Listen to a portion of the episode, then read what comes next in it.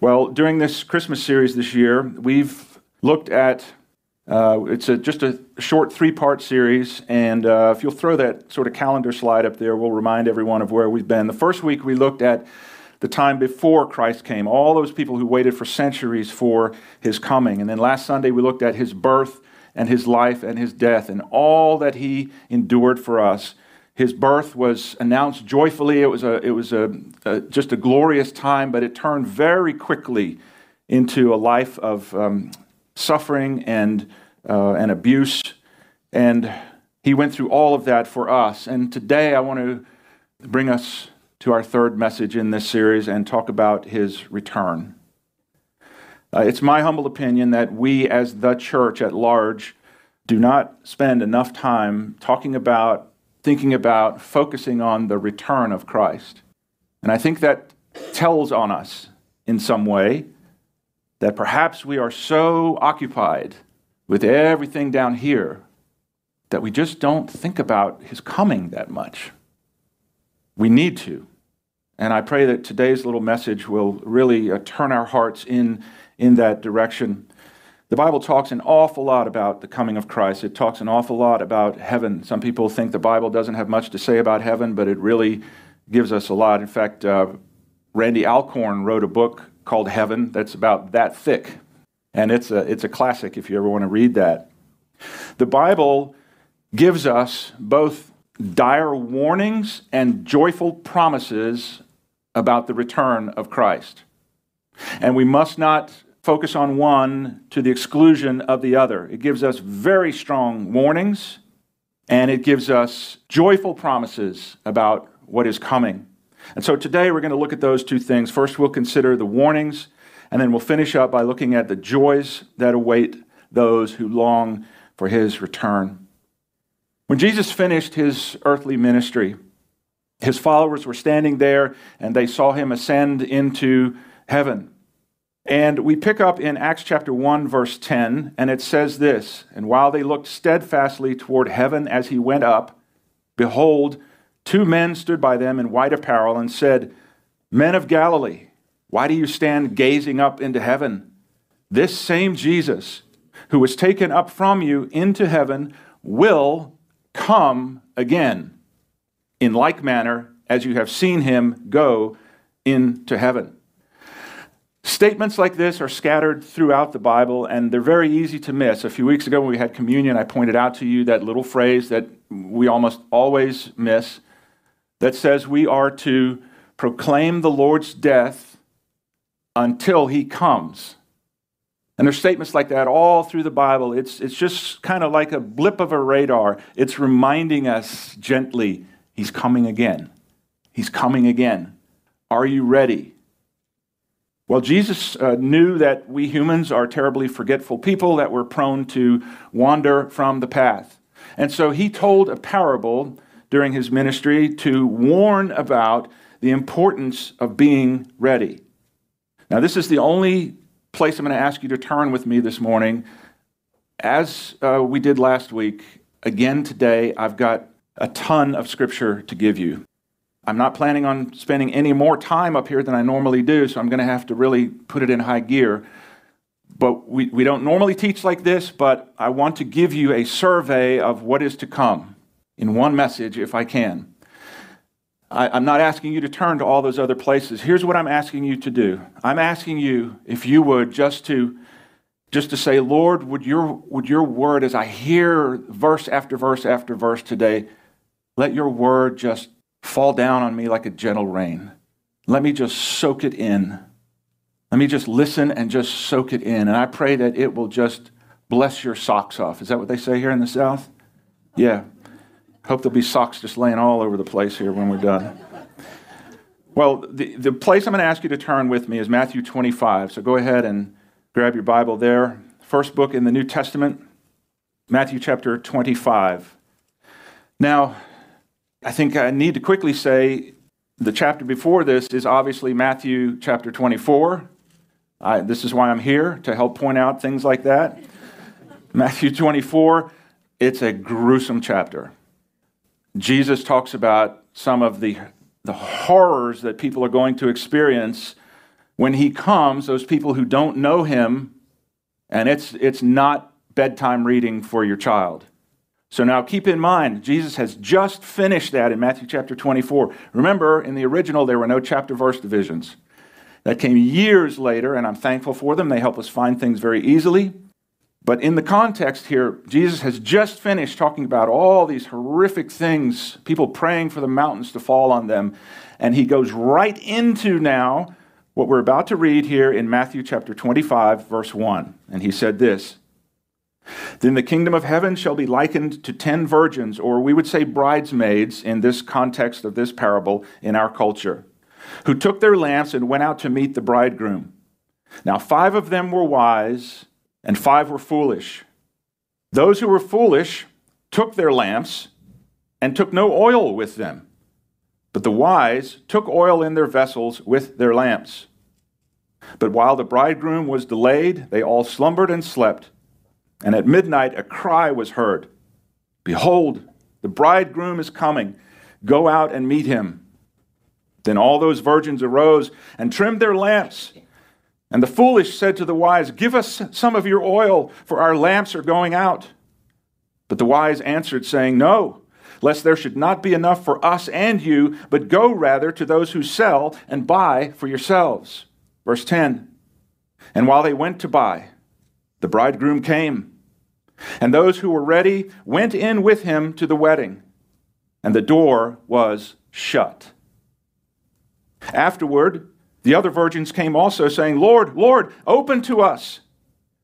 But he answered and said, Assuredly, I say to you, I do not know you.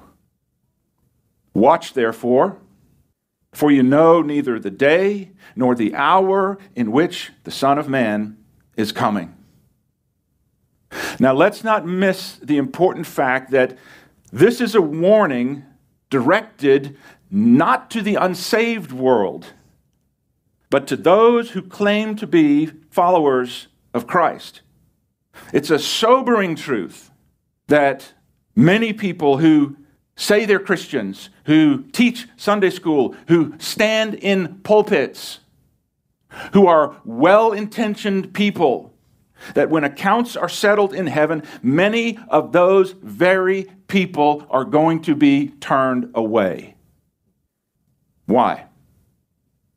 Because just like those five foolish bridesmaids, they knew what they were supposed to know, but they didn't do what they were supposed to do. They knew religiously, intellectually, they knew what they were supposed to know, but they failed to do what they were supposed to do. They were church going, choir singing, tithe giving people. But they failed to prepare themselves for the groom's arrival. And just like in this parable, those people are going to be left out. It's horrifying. Jesus described that moment when those people will stand before him. Here's what he said Matthew 7 21.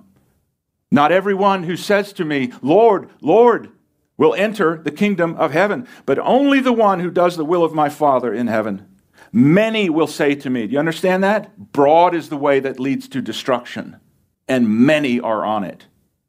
Many will say to me in that day, Lord, Lord, have not we prophesied in your name? Wow, impressive. Have not we cast out demons in your name and done many wonders in your name? And then I will declare to them, I never knew you. Depart from me, you workers of iniquity. Did you know that churches across the world are filled with gamblers? I don't know if you realize that gambling was such a pervasive problem in the church. No, not that kind of gambling. Churches are filled with people gambling that their religious activities will be just as good in the end as a relationship with Christ.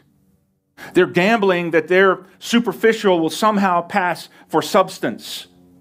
They're gambling that their bare branches will somehow bear fruit. But they're making a serious miscalculation.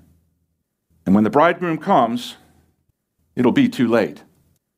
Remember, the people who refused to listen to Noah as he worked on the ark day after day and preached the, preached the truth, preached the truth, preached the truth. People walking by, ah, what an idiot. Look at the old guy building a boat in the middle of nowhere. They gambled that they would be just fine. They heard the truth, but they said, no, no, I'll be just fine. But when the flood came and they were shut out of the ark, by the way, it says God shut the door. There's a thought. They instantly knew that they were wrong. But it was too late then. Time was up.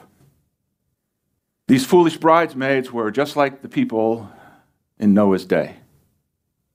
They knew that they needed to prepare, and they had time to prepare, but they just kept putting it off.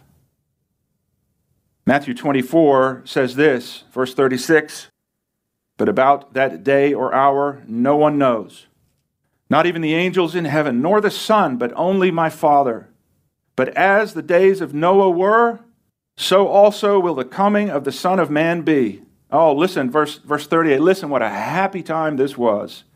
For as in the days before the flood, they were eating and drinking, marrying and giving in marriage, until the day that Noah entered the ark and did not know until the flood came and took them all away, so also will the coming of the Son of Man be. Then two men, listen to this, this is going to happen on earth when he comes. Then two men will be in the field, one will be taken and the other left. Two women will be grinding at the mill, one will be taken and the other left. Watch therefore for you do not know what hour your Lord is coming. Verse 43 But know this, that if the master of the house had known what hour the thief would come, he would have watched and not allowed his house to be broken into. Therefore, you also be ready. Be ready. For the Son of Man is coming at an hour you do not expect. What does it mean to be ready? What does it mean to be ready for Christ's return? Surely that's an important piece of information. First of all, it means that you've been saved. You've been born again by the Spirit of God. 1 John 5 11 and 12 makes this as clear as it could ever be. And this is the testimony that God has given us eternal life, and this life is in His Son. He who has the Son has life. He who does not have the Son of God does not have life. Boy, is that verse offensive today in our politically correct, everyone's right culture. How clear is that verse? He who has the Son has life. He who does not have the Son of God does not have life. It's that simple and that clear. First of all, it means that you're saved, that you've, not that you go to church, but that you've come to the foot of the cross, as it were, and you've knelt there and you've repented of your sin. You've, you've confessed and admitted, God, I, I'm a sinner. I've done terrible things. Even if I'm the best person in Greenville, I've still done terrible things. And it's an offense to you, God. And I know that no sin can enter heaven. Flesh and blood, it says, cannot inherit the kingdom of God. We cannot go to heaven merely in this stuff. We must have been transformed on the inside. Have you ever come to that place? Have you ever said, Lord, forgive me, I'm a sinner. Wash me clean by your blood. I believe that you died and rose for me to forgive my sins and give me eternal life. I pray, God, come in, take over my life, and be my Savior. Have you ever done that? The second thing is, in order to be ready, is that if you're saved, you're living each day as though Jesus were coming at any minute. Now, I know that's easier said than done, but think about that. And listen, can I just say, as you do that, please don't get side, uh, sidetracked or thrown off course by people making predictions about when Christ is going to return. Can I just give you a fact? All the people who have predicted the time of Christ's return have a 100% track record of being wrong. Don't get caught up in that foolishness. We're told not to. Matthew 24, 26. So if anyone tells you, look, he's in the desert, do not go out. Or look, he's in the inner rooms. Do not believe it. For as the lightning comes from the east and flashes to the west, so also will the coming of the Son of Man be. See, the assignment that the Lord has given us as his followers is not to try to figure out when he's coming back, but rather to remain ready for when he comes. And we're told precisely how we are to live in view of his return. Listen to this 2 Peter chapter 3 verse 10. The day of the Lord will come like a thief in the night, in which the heavens will pass away with a great noise. Wow and the elements will melt with fervent heat. Both the earth and the works that are in it will be burned up. Did you catch that? Both the earth and the works that are in it will be burned up. All of our best efforts to impress God, they're just going to go up in flames. Verse 11, therefore, in other words, in light of this, since all these things will be dissolved, what manner of persons ought you to be in holy conduct and godliness, looking for and hastening the coming of the day of God, because of which the heavens will be dissolved, being on fire, and the elements will melt with fervent heat? Verse 13 Nevertheless, according to his promise, we look for new heavens and a new earth in which righteousness dwells. Amen. Therefore, beloved, looking forward to these things. Be diligent to be found by him in peace, without spot and blameless. See, more important than knowing the day and the hour is making sure we have oil in our lamps, so to speak.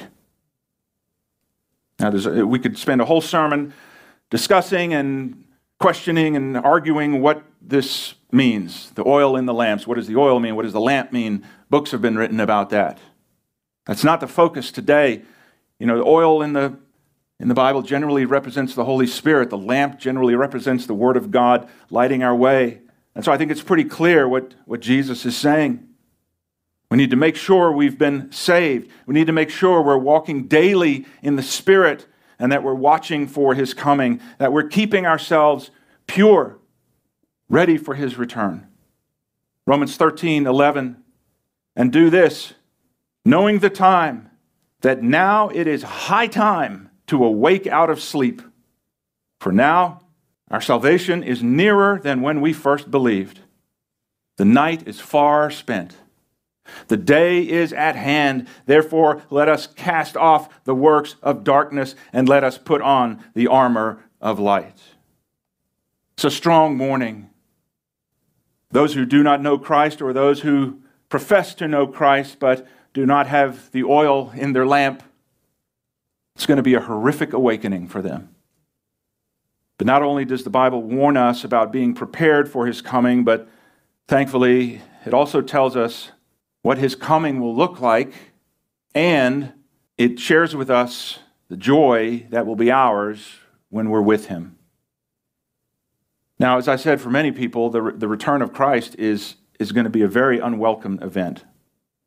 But for all who are saved and ready for his coming, looking for his coming, it'll be the beginning of unending, unbroken fellowship with the Lord. You know, down here, so often our fellowship is like changing the dials on an old radio, and, and you'll get it tuned in one minute, but then it's staticky the next. Because of sin, because of these sinful, broken bodies and minds that we have down here, as we try to have fellowship with Him, it's not unbroken. We break it all the time. We have to go back to Him and repair it and make things right. Our fellowship with Him, listen, we've only gotten a tiny taste of what it's like to fellowship with Him. It's all clouded down here, it's all muddied up. But one day, folks, one day, when we are with Him, we will have unending, unbroken, perfect fellowship with Him. Paul lays out this contrast very clearly between the people who are not ready and those who are. In Philippians chapter 3, starting in verse 17, he said, Brethren, join in following my example, and note those who so walk as you have us for a pattern. For many walk of whom I have told you often and now tell you again, even weeping, that they are enemies of the cross of Christ, whose end is destruction, whose God is their belly, and whose glory is in their shame, who set their mind on earthly things. But our citizenship is in heaven, from which we also eagerly wait for the Savior, the Lord Jesus Christ, who will transform our lowly body, that it may be conformed to his glorious body, according to the working by which he is able even to subdue all things to himself. As saved people, we're not to be holding on to earthly things. Having earthly things is fine. But as I've said before, it's so, so you know the old saying, it's okay to have things as long as things don't have you. But as saved people, that's not to be our focus. We're not to be storing up our treasures here where moth and rust destroy and thieves break in and steal, but to store up our treasures in heaven where moth and rust do not destroy and where thieves do not break in and steal. Jesus said, For where your treasure is, there your heart will be also. Instead, we recognize that we're just strangers passing through this world. The old song, This World is Not My Home, it's very true. And yet, how deeply burrowed in do we get here so often in this life? I mean, boy, we dig in that foxhole and we burrow in, and this is my space, this is my house, this is my land, this is my car, this is my job. And we protect all that stuff like it's the, like it's the end of the world, like everything revolves around that. It's all going to go one day. So we're not to set our eyes or thoughts or hearts or passions on the things of this earth because we're just strangers passing through here for a little while. Our real home is in heaven. 2 Corinthians 5 1. For we know that if our earthly house, this tent, in other words, our body, is destroyed, we have a building from God, a house not made with hands, eternal in the heavens. Hebrews 11 16. But now they desire a better, that is, a heavenly country. Therefore, God is not ashamed to be called their God, for he has prepared a city for them. John 14, verse 1. Jesus, in saying that he was going away, he said this. He saw that his disciples were upset and troubled and worried. He said, Let not your heart be troubled. You know, in this world, our hearts are filled with trouble so often. You want to know one way to overcome that? Is think on what Jesus told his disciples in this moment of their trouble. He didn't say, calm down, take a Valium, take it easy, think positive thoughts, listen to a Tony Robbins CD. He didn't say any of that. They were troubled, worried, concerned. What did he say? He said, Let not your hearts be troubled. You believe in God, believe also in me. And here's what he said to get their minds on the right place. He said, In my Father's house are many mansions or many rooms. If it were not so, I would have told you. He said, I go or I am going to prepare a place for you. And if I go to prepare a place for you, I will come again to receive you to myself that where I am, there you may be also. On Christmas Eve, I'm going to sort of wrap up this three week series that we've been with just a short, like 10 or 12 minute conclusion to this series. And we're going to focus that night on the incredible fact that throughout the whole Bible, literally from beginning to end, all the way up to Revelation, we read again and again how much God, the God of heaven, longs to be with us. He longs to dwell with us. In fact, He desires to be with us, can I just say it? More than we desire to be with Him. He says over and over again, You will be my people, and I will be your God. I want to dwell with you. One of the things that He is looking forward to, if I can put it in those terms, is for us to be with Him in heaven. He's anxiously awaiting for all of his family to be there together, like an Italian mom, you know, waiting for all the boys to come in and eat dinner. Just so excited, just can't wait for everybody to be together. Jesus longs for that day. Are we longing for it? And we pick that up there in that verse, you know, that where I am, there you may be also. And folks, all those earthly things that we thought were so important, all of them, they're going to fade into forgetfulness the moment that we're with Him and we see all that He's prepared for us. 1 Corinthians chapter 2 verse 9, but as it is written, eye has not seen, nor ear heard, nor have entered into the heart of man the things which God has prepared for those who love him. We're going to be with him there. Colossians chapter 3 verse 4, when Christ, who is our life, appears, then you also will appear with him in glory. Daniel 7:18, but the saints of the most high shall receive the kingdom and possess the kingdom forever, even forever and ever. And man, the things that we have to look forward to. Here are just kind of a little snapshot for you. 1 Corinthians 13, verse 12. It's not just the things we're going to see, it's what's going to happen to us. It says, For now we see in a mirror dimly. Like we don't see things as clearly as we should down here. But then we'll see face to face. Now I know in part, then I shall know fully, even as I am fully known. 1 Corinthians 15 49. And as we have borne the image of the man of dust, we shall also bear the image of the heavenly man. 1 John 3, verse 2 Beloved, now are we the children of God, and it has not yet been revealed what we shall be. But we know that when he appears, we shall be like him, for we shall see him as he is. But that's not all. 2 Timothy chapter 4 verse 8. Finally, there is laid up for me a crown of righteousness which the Lord, the righteous judge, will give to me on that day, and not to me only, but also to all who have loved his appearing.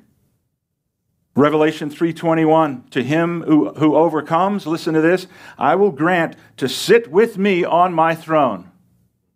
Wow as I also overcame and sat down with my Father on his throne. Folks, I don't have to tell you that this life down here can beat us up pretty bad. We, we can sometimes become weary of the struggles and trials and heartaches and tears and pain and loss. And it's especially in those times that we need to turn our thoughts to heaven and remember what God's word tells us. 2 Corinthians 4:16 Therefore we do not lose heart. Even though our outward man is perishing, yet the inward man is being renewed day by day. For our light affliction, Paul wrote that. Have you read the list of things he went through? Unbelievable. You know how he saw it? Light affliction, man. For our light affliction, which is but for a moment, is working for us. It's, it's not for naught, it's working for us a far more exceeding and eternal weight of glory. While we do not look at the things which are seen, but the things which are not seen. For the things which are seen are temporary, but the things which are not seen are eternal. Romans chapter 8, verse 16 the Spirit Himself bears witness with our spirit that we are the children of God. And if children, then heirs, heirs of God, and joint heirs with Christ. Are you kidding me? Us. We are heirs of heaven, joint heirs with Christ.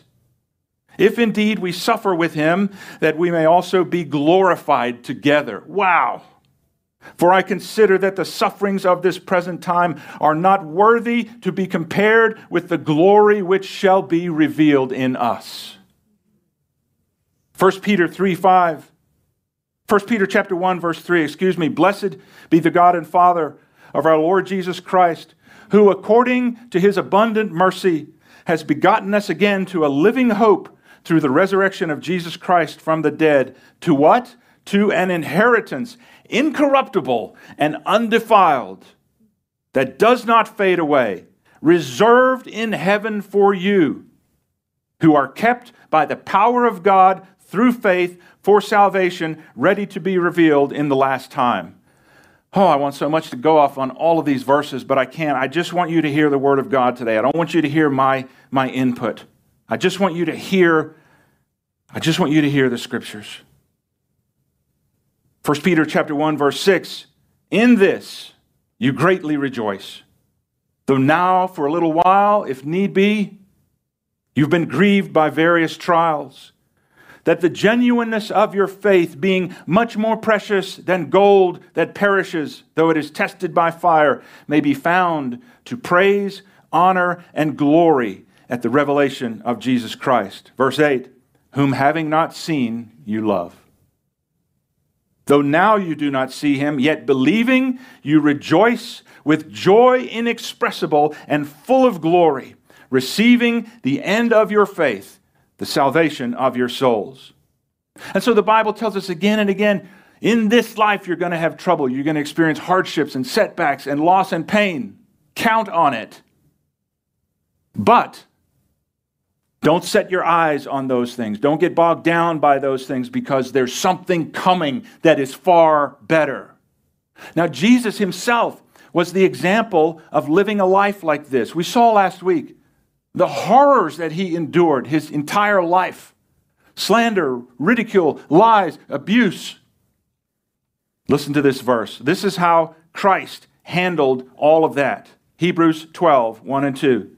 Therefore, we also since we are surrounded by so great a cloud of witnesses, let us lay aside every weight and the sin which so easily ensnares us, and let us run with endurance or patience the race that is set before us, looking unto Jesus, the author and finisher of our faith. Now, listen to this who, for the joy that was set before him, endured the cross despising the shame, and has sat down at the right hand of the throne of God. You see the example he left for us. All that stuff we looked at last week, all the hardship and trials, even up to his death on the cross. How did he get through it?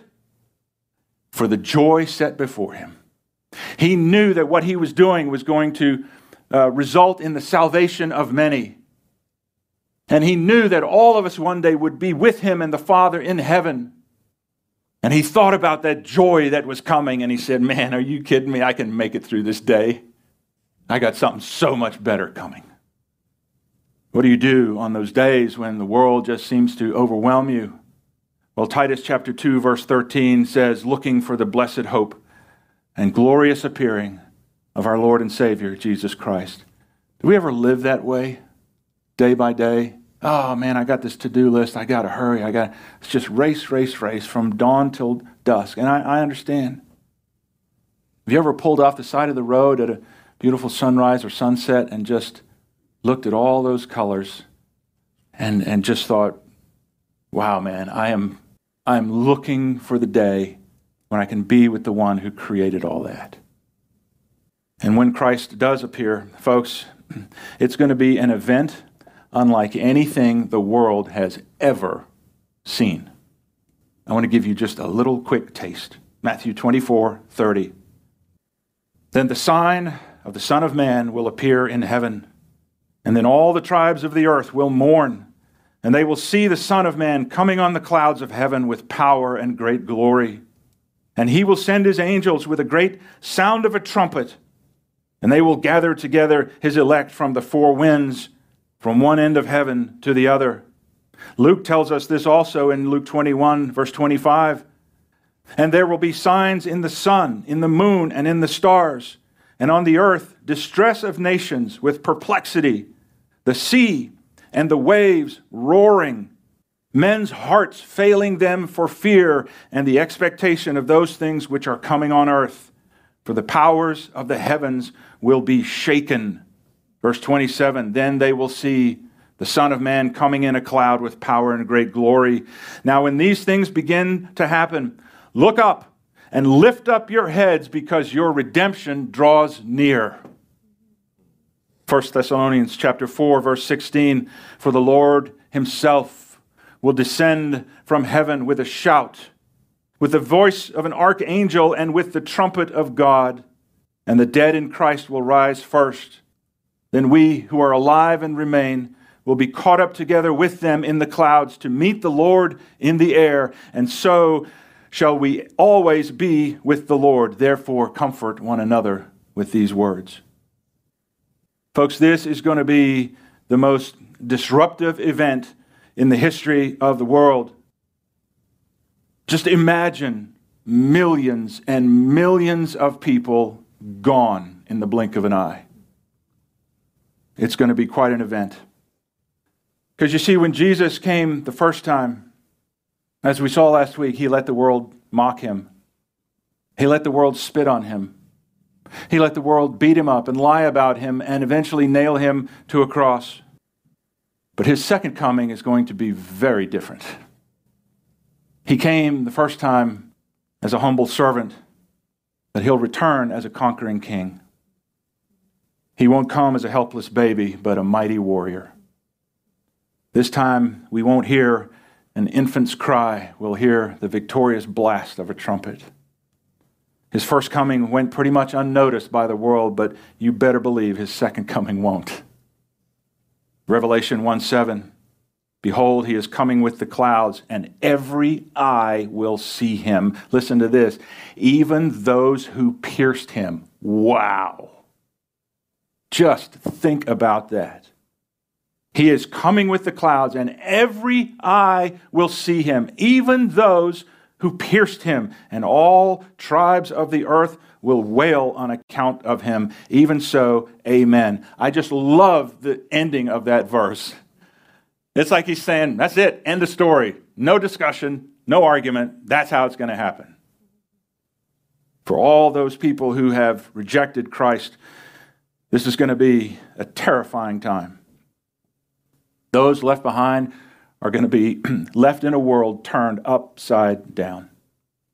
But for all who have been born again in Christ, there's going to be a totally different scene for them in heaven. And I want to begin winding this down now by sharing some of the glimpses with you of what awaits us in heaven. Revelation 7 9.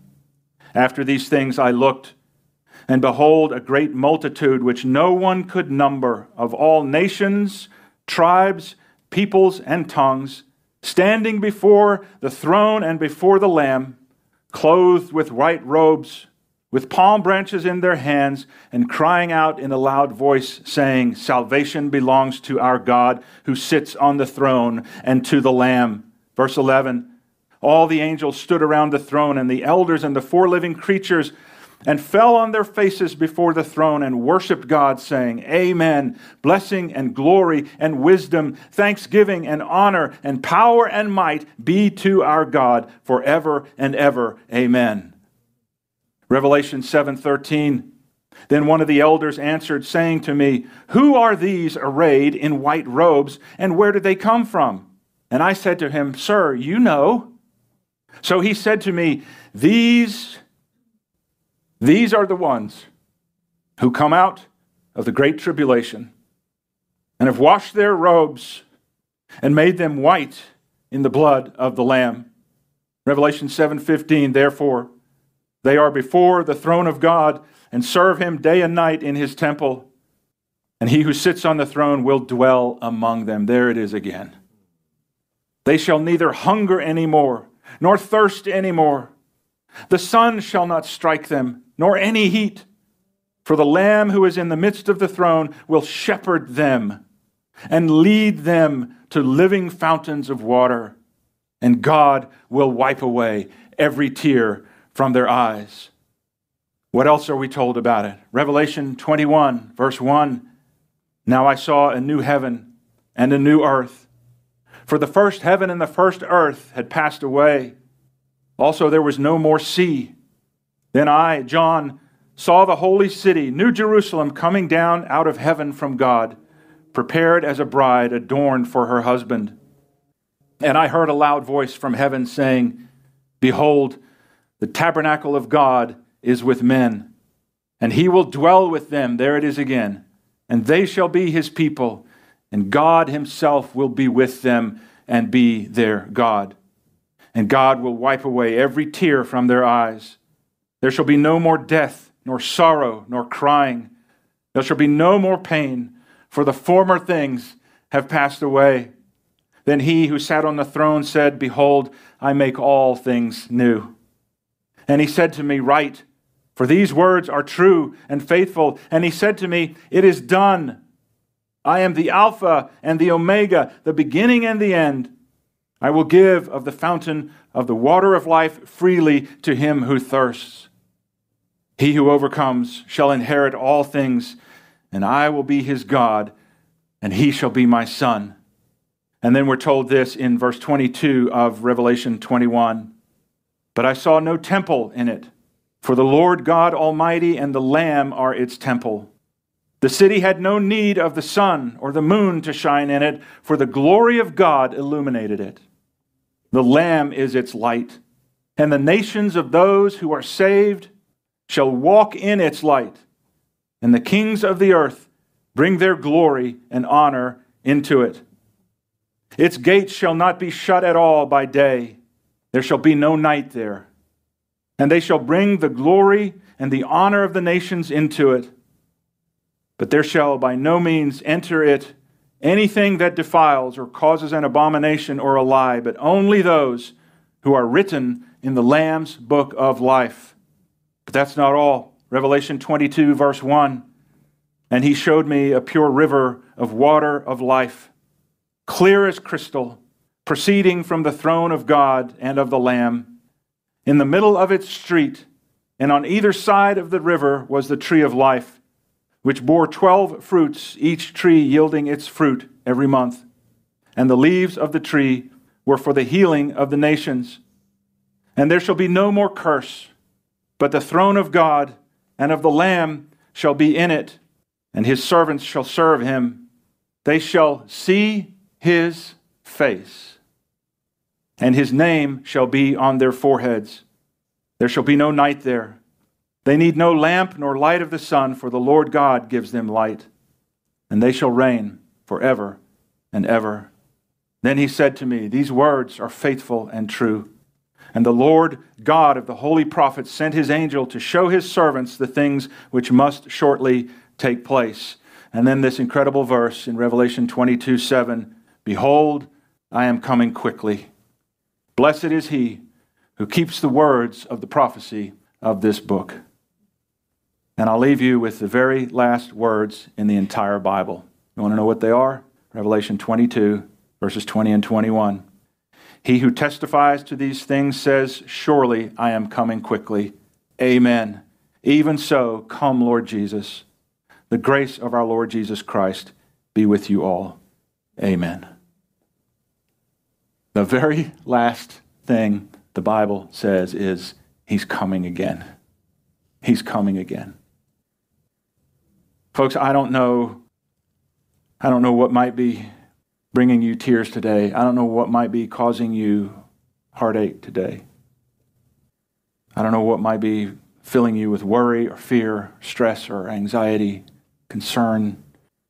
Remember this Jesus is coming again.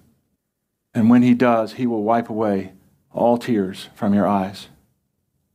There'll be no more sorrow, no more pain no more fear. No more death.